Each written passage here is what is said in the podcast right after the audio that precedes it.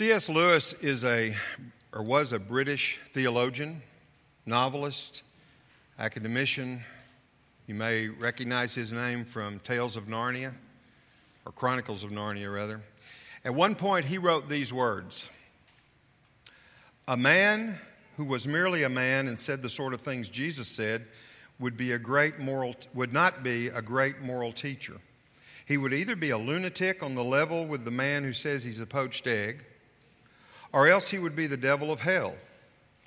You must make your choice. Either this man was and is the Son of God, or else a madman or something else.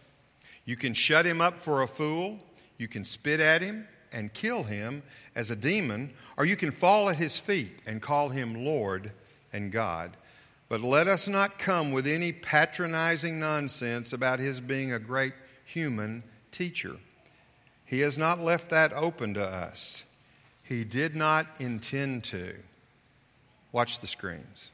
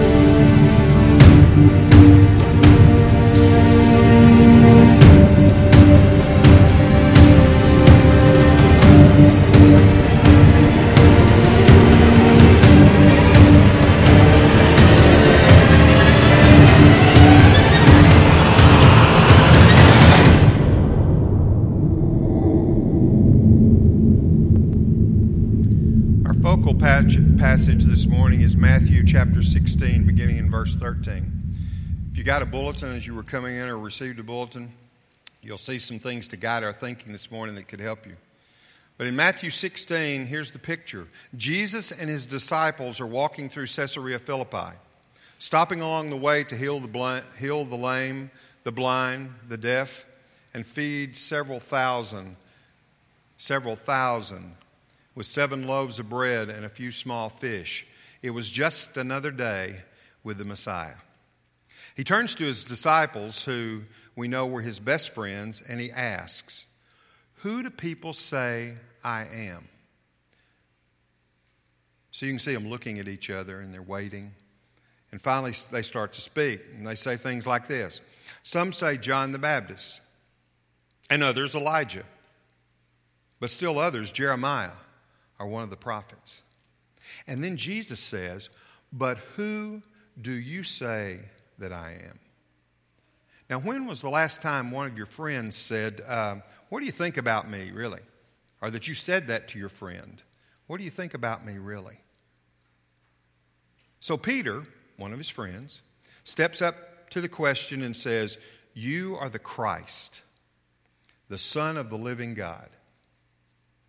There it is the answer that challenges the entire culture of the day. You are the Christ, the Son of the living God. So we're going to look at three questions this morning. The first one is what is the question that really matters the most?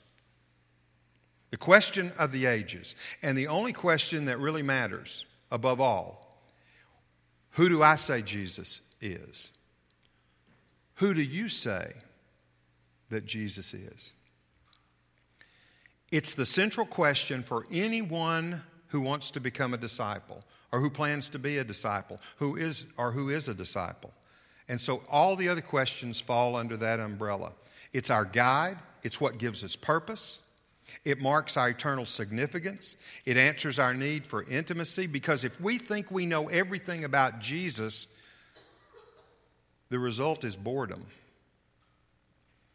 If we begin to think, been there, done that, then our life takes on just about finding out how to make life work better for us. It diminishes life for you and me.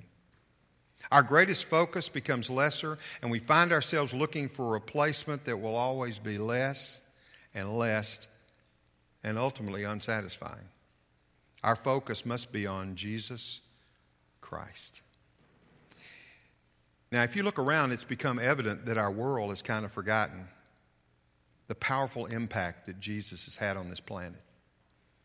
80 years ago, a fellow by the name of James A. Francis wrote a poem entitled One Solitary Life. And the last part of this says All the armies that have ever marched, all the navies that have ever sailed, all the parliaments that have ever sat, all the kings that have ever reigned put together have not affected the life of mankind on this earth as that one solitary life. I should hear an amen. It's okay to say amen, by the way. Y'all are awfully quiet this morning. Though skeptics and unbelievers try to convince us otherwise, the fact is that 2,000 years after his time, we still live in a Jesus shaped world, regardless of what the critics say. Jesus is history's most familiar individual. His impact is massive and it's on purpose. Let's look at a few ways that Jesus has changed this planet forever. And we don't have time. It's an encyclopedia, literally, an encyclopedia of all the things that have been affected. But let's take a few. Let's talk about women for just a moment. Before Jesus, in the ancient Greco Roman world, there was a shortage of women. There were about 140 men to every 100 women. So, what happened to the other women? Well, they were left to die because they were born the wrong sex. You see, in Roman law, a father was required to raise all healthy male children, but only the firstborn female. Any others were considered disposable. Jesus gave women a different place in the world. It's hard for us to wrap our, uh, wrap our minds around how different the world was when Jesus entered it. In the Gospels, it was, it was a group of women that followed Jesus to the cross and stayed there. And frankly, men, you all, we all ran. All of us macho believers, we got nervous, but the ladies stayed. Women took on prominent roles of leadership in the early church and still today. And that's good. How about education? How about education? He was an unrecognized scholar, and yet the the record of his life and teachings have impacted the world to the point that they have been tra- it has been translated. His teachings have been translated into 2,527 different languages. Before Jesus, education was reserved for male children of wealthy families. After Jesus and his commands to teach all peoples, they began to teach men and women, both slaves and free. Martin Luther emphasized the priesthood of all believers, which led to a goal of universal literacy for everyone. In our country, the, the great universities that were first established on this continent Harvard, Yale, William and Mary, Princeton, and Brown all had the same founding purpose. Have you ever read that purpose? Their purpose was that the main end of one's life and studies is to know God and Jesus Christ. In 1780, a Jesus follower in Great Britain by the name of Robert Raikes couldn't stand the poverty and ignorance that he saw around him related to children because this was the day before child labor laws. In those days, children worked six days a week. Six days a week. and the only free day was Sunday. So he looked around and he said, I'm going to establish a school that's not going to cost anything. In fact, the quote was, I'm going to start a school for free to teach them to read and write and learn about God. He called it Sunday School. Within 50 years, there was 1.5 million children being educated at Sunday school by 160,000 volunteer teachers. In nation after nation, Christian missionaries who found languages that had not been written down yet, they devoted their lives to making this happen. They compiled the first dictionaries, the first grammars, the first alphabets, and in many languages, Jesus was the first proper name that they learned to write. The majority of scientific pioneers, William of Ockham, Francis Bacon, Galileo, Blaise Pascal, Joseph Priestley, Louis Pasteur, Isaac Newton, by the way, he wrote commentaries on Revelation, they viewed their work as, listen, learning to think God thoughts. How about status? Before Jesus began to affect the planet, only a few people counted. Whether it was the clothes you wore, the houses you lived in, where you sat at the table, who you could talk to or do business with, whether you could have access to education or medical help, where you could sit or stand at a public event, or if you even had rights as a citizen. Everything was about your recognized status, and only a narrow group had access to that. None of, frankly, I'm sorry, I don't want to make any of you nervous, but none of us here today would have found acceptance in that world. We wouldn't have made it. That was the world before Jesus. How about humanity and violence versus nonviolence? Before Jesus, an eye for an eye. Before Jesus, love your friends, hate your enemies. Before Jesus, it was always us versus them. Followers of Jesus began to resist serving in the Roman military partly because they had to have they had to follow emperor worship, but part of it was also to avoid bloodshed. The teachings of Jesus inspired the Russian writer Leo Tolstoy to write a book entitled Resurrection. And that inspired a British trained lawyer named Mahatma Gandhi, who, though he didn't become a Christian, he became inspired by the Sermon on the Mount, and that led to a nonviolent movement that later inspired a fellow by the, by the name of Martin Luther King. In his well known I Have a Dream speech, one of the great speeches of, our of the past century and maybe of all time, Dr. King quotes the prophet Amos. So it all just keeps connecting back to our faith. Author John Ortberg writes It was the language of the prophets from a preacher of the gospel of Jesus that inspired the conscience of a nation. Jesus said, Love your neighbor, love your enemy. How about marriage? Early Rome required Romans to, to be married and raise children. It was a requirement for Romans to have to be married and raise children. It was a civic duty, though. It was like paying taxes. Caesar Augustus outlawed marriage between members of different classes, and slaves were technically not even allowed to marry. And, re, re, and remember this that up, up to possibly half of the Roman Empire were slaves. So you see how skewed, how skewed that was. It was an elitist institution that the Romans oversaw. And the Romans oversaw a lot in those days. But here comes Jesus. And he taught things like this. He taught that marriage is a covenant relationship between a man and a woman. He taught that sex has a spiritual component. He taught that faithfulness to each other is a quality to be prized in men as well as women. And that children are to be protected rather than sexually exploited. And all of this would change the world. Inspiration, another area. What inspires you this morning? What inspires you? Inspiration comes from beyond ourselves, and Jesus inspired people. Jesus is still inspiring. It's been written that, the, that, the, that Mars, the Greek god of war, might have inspired a man to kill in the arena. But Jesus inspired men and women to give their life and to die in the arena. The developmental history of Europe of European languages and literacy rests on more than any other single figure in history. So, in music, in architecture, in art, after Jesus, all the important music written and even the development of music notation itself was because of the influence and the inspiration of Jesus Christ. The influence of Christianity has been the single greatest factor in the development of architecture two, for the last 2,000 years. And in art, we don't even know what Jesus looked like, and yet he's the most recognizable figure in the world. So back to Matthew. Jesus asks his disciples what the crowds are saying about him and their answers weren't even close.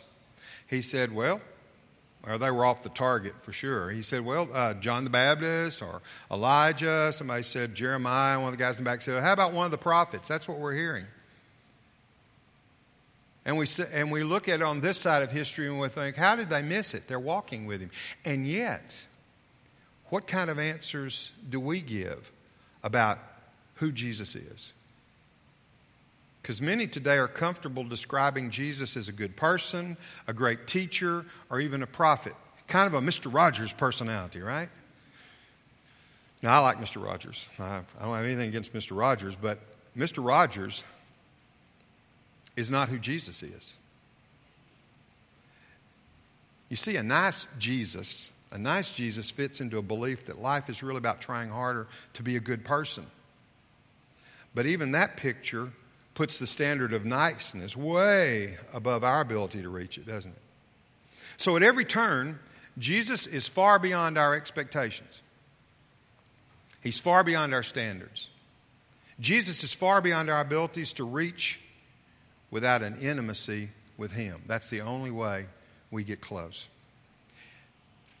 He's beyond without a relationship with Him or without letting Him be the complete authority in our lives because the mission of Jesus was and still is today is to show us the heart of God and then to rebuild the trust that we need to be intimate with Him. We lost the trust in the Garden of Eden. When Adam and Eve, our great, great, great, great, great, great, great, great, great, great, great, great, great, grand, you know, those guys way back there, they kind of messed it up and they skewed the perfect plan that God had for our lives and for our planet and the relationship we were supposed to have with Him. Have you thought, has it ever occurred to you that had they not made the poor decision to give in to sin, that we might still live in the Garden of Eden? Or that Adam and Eve would have never died and we might have gotten to be there with them? I don't know. You can take that thinking a long way, can't you? But we lost our intimacy with God, and Jesus was all about putting us in connection with Him again to the heart of God. Romans chapter 5, and the first five verses says this, and it's on the screen. Therefore, since we have been made right in God's sight by faith, we have peace with God because of what Jesus Christ our Lord has done for us. Because of our faith, Christ has brought us into this place of unreserved privilege where we now stand, and we confidently and joyfully look forward to sharing God's glory. We can rejoice too when we run into problems and trials, for we know that they help us develop endurance. And endurance develops strength of character. And character strengthens our confident hope of salvation. And this hope will not lead to disappointment. For we know how dearly God loves us because He has given us the Holy Spirit to fill our hearts with His love. Still, today, Jesus is showing us the heart of God. And that's where our hope lies this morning. And the Holy Spirit continues to give us an opportunity to experience His love. So we get to get up close and personal rather than at a distance.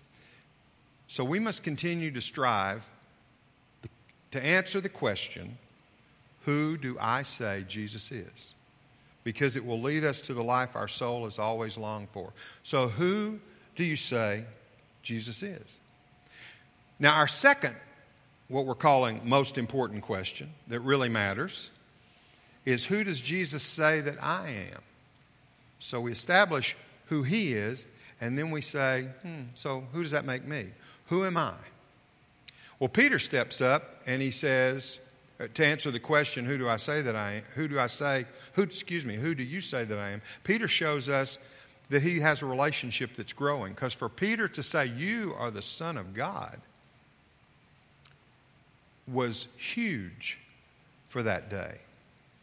He called him the Messiah, the Son of God. So that shows that Peter's faith was growing. And here's how the Lord responded in Matthew 18. He says, Now, or 16, verse 18, Now I say to you that you are Peter, and upon this rock I will build my church, and all the powers of hell will not conquer it.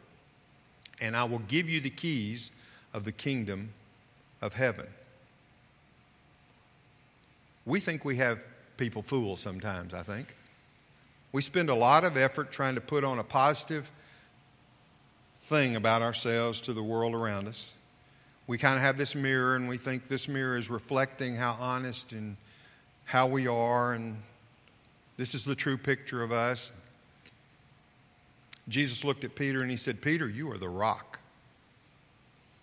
That's who Jesus saw. When we recognize Jesus, he'll show us our true name and our true self. He becomes our mirror. When we let Jesus come out of the background and allow Him to be up front in our everyday lives, we begin to see ourselves in His mirror, a clear mirror. Ephesians 1:11 says, "Furthermore, because we are united with Christ, we have received an inheritance from God. For he chose us in advance, and he makes everything work out according to his plan." The message a paraphrase version of God's word says it this way It's in Christ that we find who we are and what we are living for. We find who we are and what we are living for. Jesus sees something in every one of us this morning.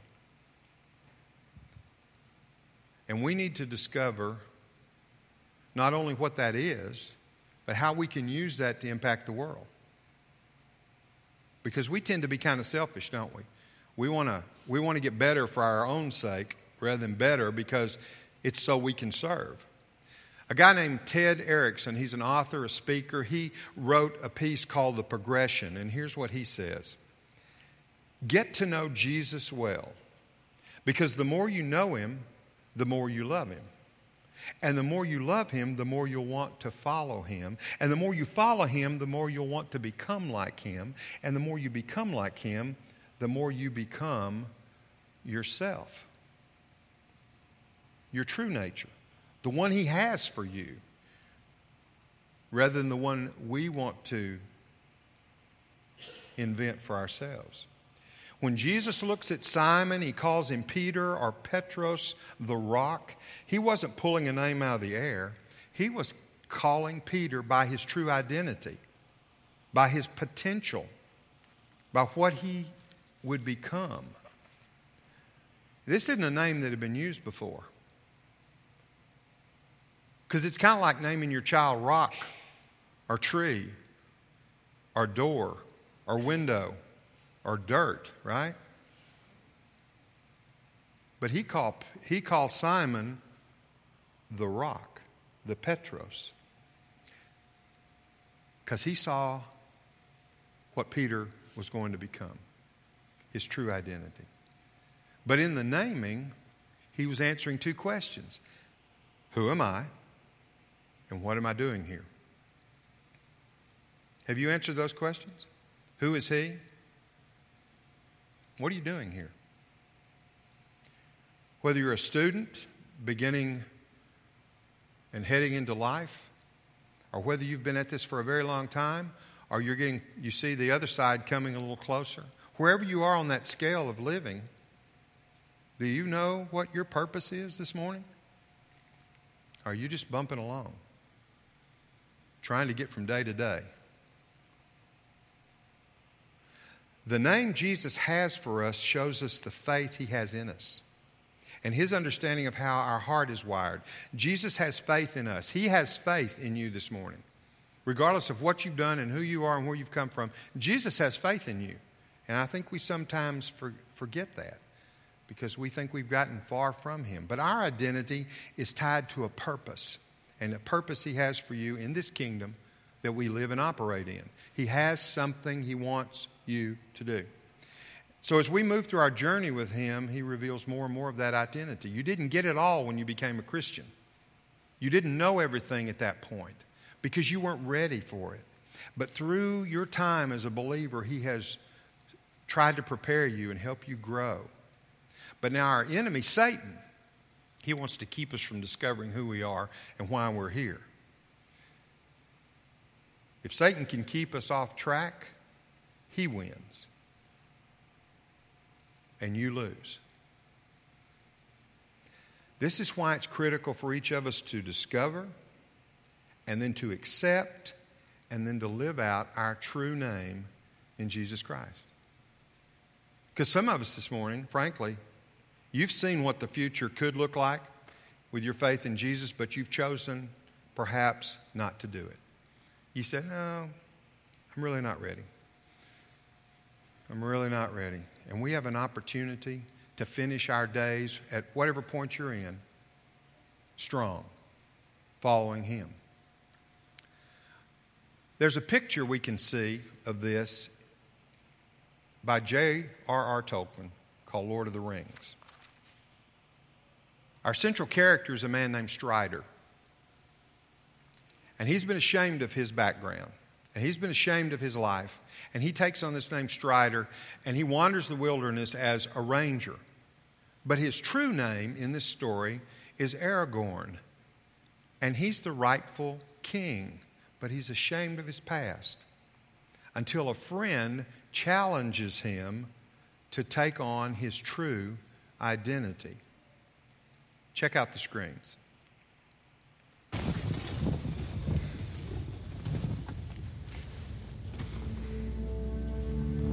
I take my leave.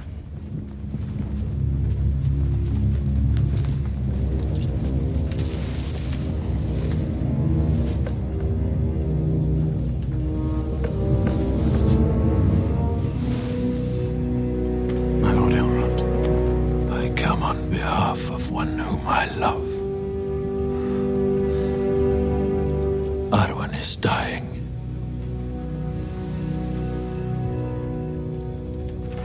She will not long survive the evil that now spreads from Mordor.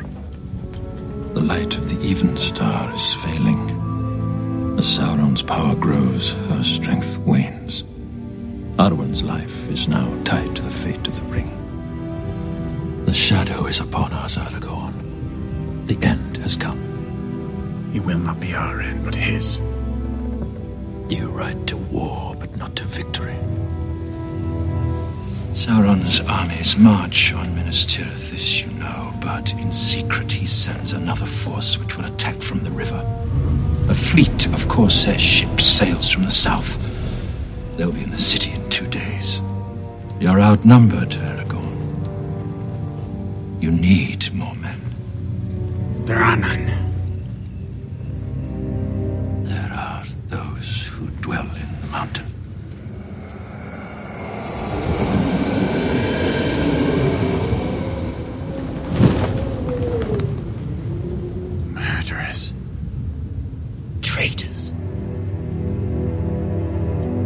You would call upon them to fight. They believe in nothing. They answer to no one. They will answer to the King of Gondor.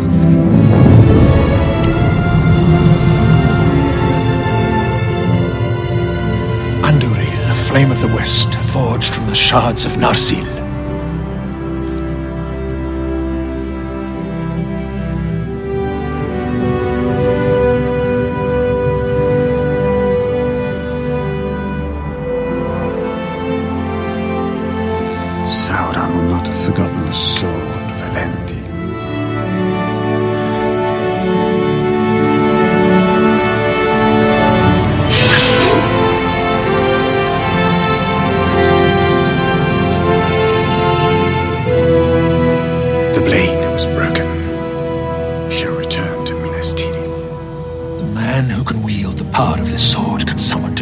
Army more deadly than any that walks this earth. Put aside the ranger. Become who you are born to be. Take the Dimholt road. Maneni estelle dahin. Uhebi. Estela nim.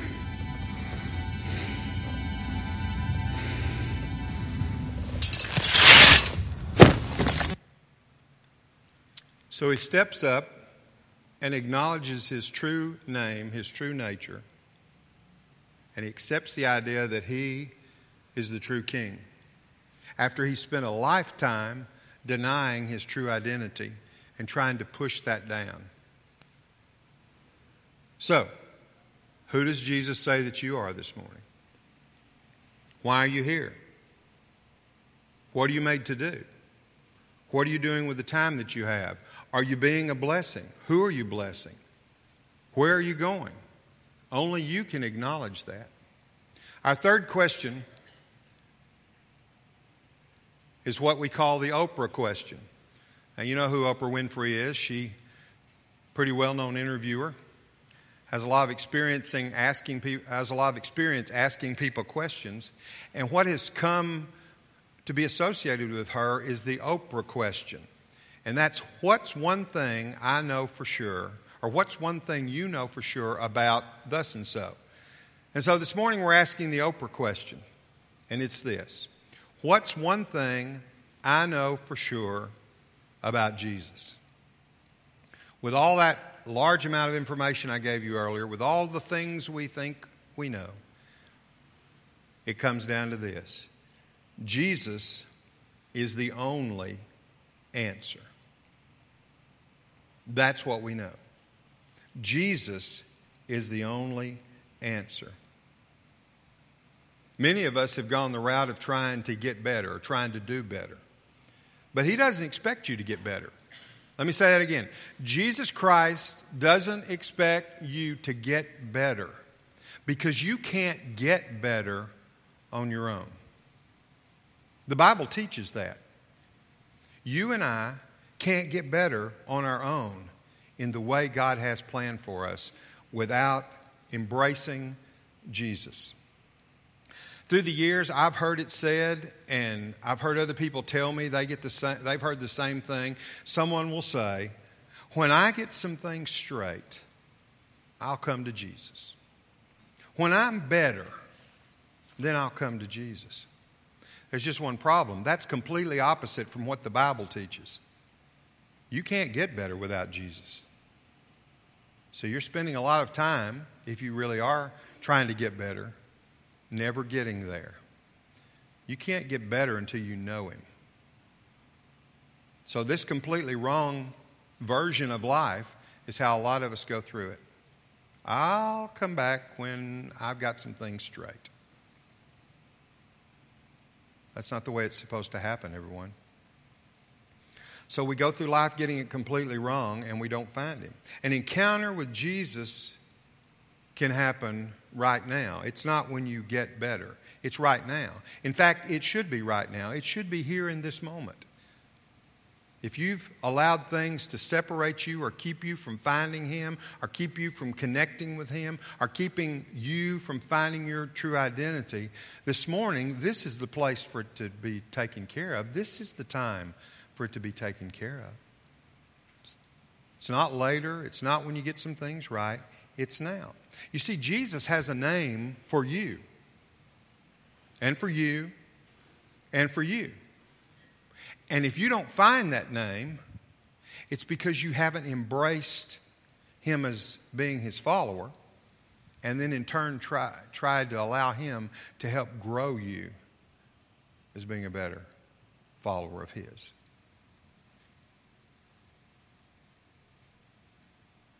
What keeps you this morning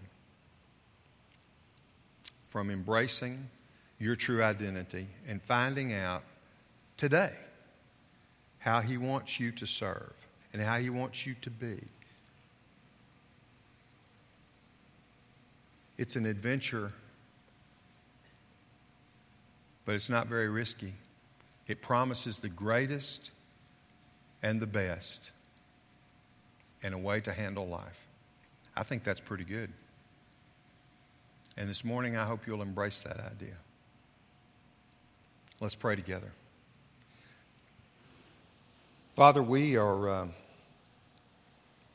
we are people that desperately need you. We are believers who sometimes grow cold and forget you. We are believers who let you be second and don't, don't allow you to stay first. And then some of us aren't believers this morning at all, but we keep finding reasons to stay away from you. And so it's my prayer, Father, that if we've done nothing else this morning, it's that we've re identified how we can't do this on our own, we can't do this without you, and you are truly the only answer. Who do we say you are? And who you say and who and how do we find our purpose? It's a great opportunity this morning for some of us to get the baggage out of our lives, to let go of the things that separate us from you, and to come back to you. And I pray, Father, that's exactly what will happen during this time of invitation. That we'll bow a knee, bow our head, and we'll let you take over. We want to know how to be better, and only you are that answer. So thank you for reminding us this morning in this passage as we seek to serve you better in Jesus' name. Amen.